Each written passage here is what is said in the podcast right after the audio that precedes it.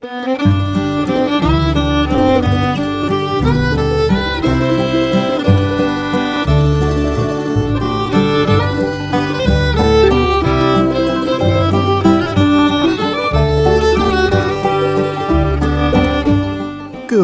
morning, Oregon. I'm Finn J.D. John, FJ at OffbeatOregon.com, and this is the daily Offbeat Oregon History Podcast. It's Monday, so this is an archive show. First published as a newspaper column sometime in the last 10 years. Thanks for downloading, and I hope you enjoy the show. This story was first published on December 20th of 2015 under the headline Oregon's own would-be fascist dictator, Governor Charles H. Martin. Here we go. Remember General Jack D. Ripper, the character from the 1964 movie Doctor Strangelove or How I Learned to Stop Worrying and Love the Bomb? Can you imagine what might have happened if General Ripper had been elected governor? For Oregonians just a few years ago, it wouldn't be too much of a stretch. In 1934, voters elected a retired Major General named Charles Henry Martin, known to the soldiers assigned to his care during the First World War as Old Iron Pants. And although Martin isn't known to have gone on any anti fluoridation rants or spluttered about precious bodily fluids, his political style was more than a little reminiscent of Ripper's. And of course, it's not a work of fiction. Quote, if things come to a crisis, he wrote to a sympathetic fellow military man in 1937 while discussing the likelihood of a communist takeover in America, there are enough strong men left in the country to handle it properly. The Italians wouldn't submit, they organized their black shirts. The Germans wouldn't submit, so they had their brown shirts, and Hitler. I don't believe Americans will submit. Left unmentioned in this remark was any suggestion for who might play the role of the American strong man, analogous to Hitler or Mussolini, but it seemed clear that he felt himself to be up to the challenge if called upon to do so. Charles H. Martin stands athwart Oregon history like a cartoon supervillain, a larger than life caricature of a would be fascist dictator, he established his own forces of secret police. His agents infiltrated every leftist organization in the state with undercover agents tasked with reporting, provoking, and occasionally soliciting perjured testimony. He responded to at least one labor strike by deploying the National Guard and state police with orders to shoot to kill. And according to historian Gary Murrell, he gave official support to a plan to euthanize 900 inmates at the Oregon State Institution for the Feeble Minded as a cost saving measure. These are just a handful of the most egregious things Martin is remembered for. On the other hand, we do have him to thank for the federal government's decision to build the Bonneville Dam and establish the Bonneville Power Administration in 1934. Ironically, his attempts to reserve the benefits of Bonneville for his plutocrat friends was a significant factor in his eventual downfall. But Oregon and America would have to wait a long time for that downfall, and a lot of damage would get done before it happened. Charles Henry Martin was born near the town of Grayville in southern Illinois during the American Civil War. He was the youngest of ten children with two older brothers, and his father was determined that his oldest boy would pursue a military career.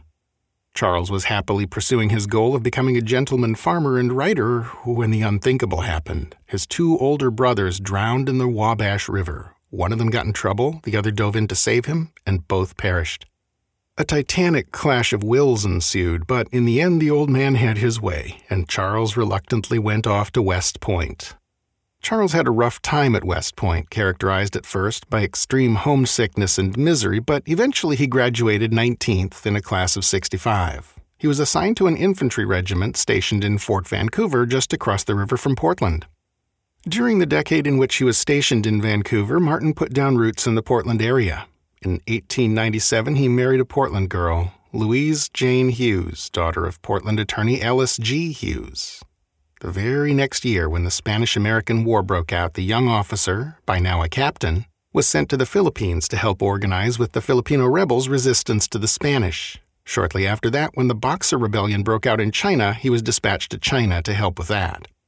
These operations, especially the experience in China, where the Allied European and American troops storming through the Chinese countryside looking for rebelling quote unquote boxers adopted a sort of "kill kill 'em all and let God sort sort 'em out attitude, seems to have crystallized Martin's attitudes toward members of other ethnic groups into frank disdain.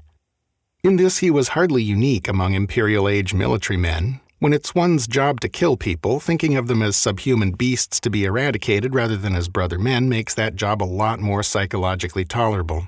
And that kind of reductive, dehumanizing thinking can and did become a lifelong habit for an entire generation of British, French, and American military men, not to mention the Italian and German ones, of course. Following the Boxer Rebellion, Martin returned to the States and served in various functions with great discipline and competence, much of it in the Portland area. In 1913, the Army lent him to the limping, ramshackle Oregon National Guard so that he might instill some proper military discipline into it. He did. In 1916, he was deployed to reinforce General John Pershing in his operations against Pancho Villa in Mexico. And then the U.S. entered the First World War.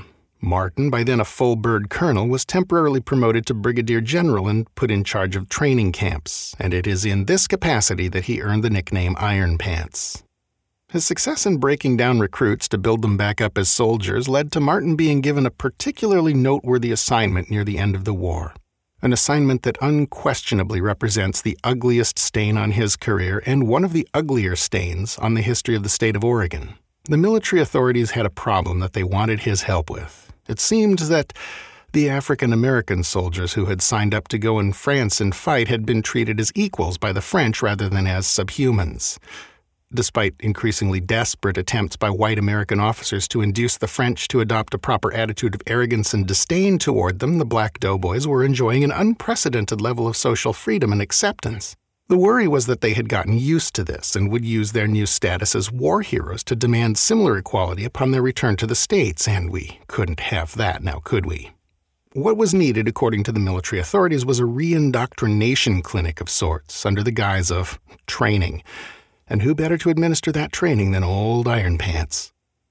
Martin himself had no use for blacks, opining many times that they were inferior in every way to himself and his white friends, and was thoroughly on board with the plan to, quote, put them back in their place. And thus did Charles Henry Martin, future governor of the state of Oregon, become the central figure in one of the most shameful events in American military history the deliberate, systematic breaking of the spirit of an entire divisional cohort of American combat veterans and war heroes. The black veterans were given the most degrading duties Martin could find for them, including cleaning out toilet pits, burying rotting corpses, and the kind of meaningless rock breaking busywork one associates with prison chain gangs. They were worked all day and given no liberty to leave the camp. Meanwhile, Martin and his staff cultivated rumors back home that they had been running amuck in France, raping French girls by the dozens, and Martin openly referred to them as the Rapist Division. An investigation later revealed that for the entire war, just two charges of rape were made against members of this division. It is worth noting that Martin, after the war, blamed the low status of this quote unquote training assignment for the fact that his temporary promotion to brigadier general was not made permanent after the war. Perhaps lingering resentment of that is why, after the war, Martin filed a report that would become the core of the U.S. Army's policy on African American soldiers from early 1920s until the early years of the Second World War. It was designed to minimize blacks' access to the kind of combat roles in which they might distinguish themselves as heroes, to avoid having black officers over the rank of first lieutenant, and most of all, to ensure that no white soldier or officer ever had to take an order from any black man of any rank whatever. Martin's Army career ended with his retirement in 1927. He left the Army a very different man than he had been when he entered it a merciless disciplinarian with a worshipful attitude toward vested authority and a growing fear of communism, he was already starting to show signs of the General Jack D. Ripper style paranoia that his political career would reveal after his return to civilian life. And we'll talk about that political career in next week's column. Key sources in this week's column included a book by Gary Murrell and the Oregon Historical Quarterly from winter of 1999. That's our show for today. Thanks again for listening. This podcast is part of Offbeat Oregon History, a public history resource for the state we love. What you've been listening to is one of more than 500 stories originally created and published as newspaper columns in first run syndication between 2008 and today. You can read them all at offbeatoregon.com. Other Offbeat Oregon goodies include an active Facebook page, a Twitter feed, a ton of historic photos, and a bunch more stuff, plus a book, including visuals for today's show and full citations to sources. All these things are accessible via our hub page at offbeatoregon.com. This podcast is covered under a Creative Commons license. For details, see offbeatoregon.com slash cc. Our theme music is by the Atlas String Band and was written by Carmen Ficara. Listen and download more at atlasstringband.com. Questions, critiques, ideas for a future episode? Email me at fj at offbeatoregon.com. Episodes of Offbeat Oregon History are uploaded around 6 a.m. every weekday, so the next one will be on your device and ready to go before you know it. Until then, go out and fill up the rest of the day with good stuff. Bye now.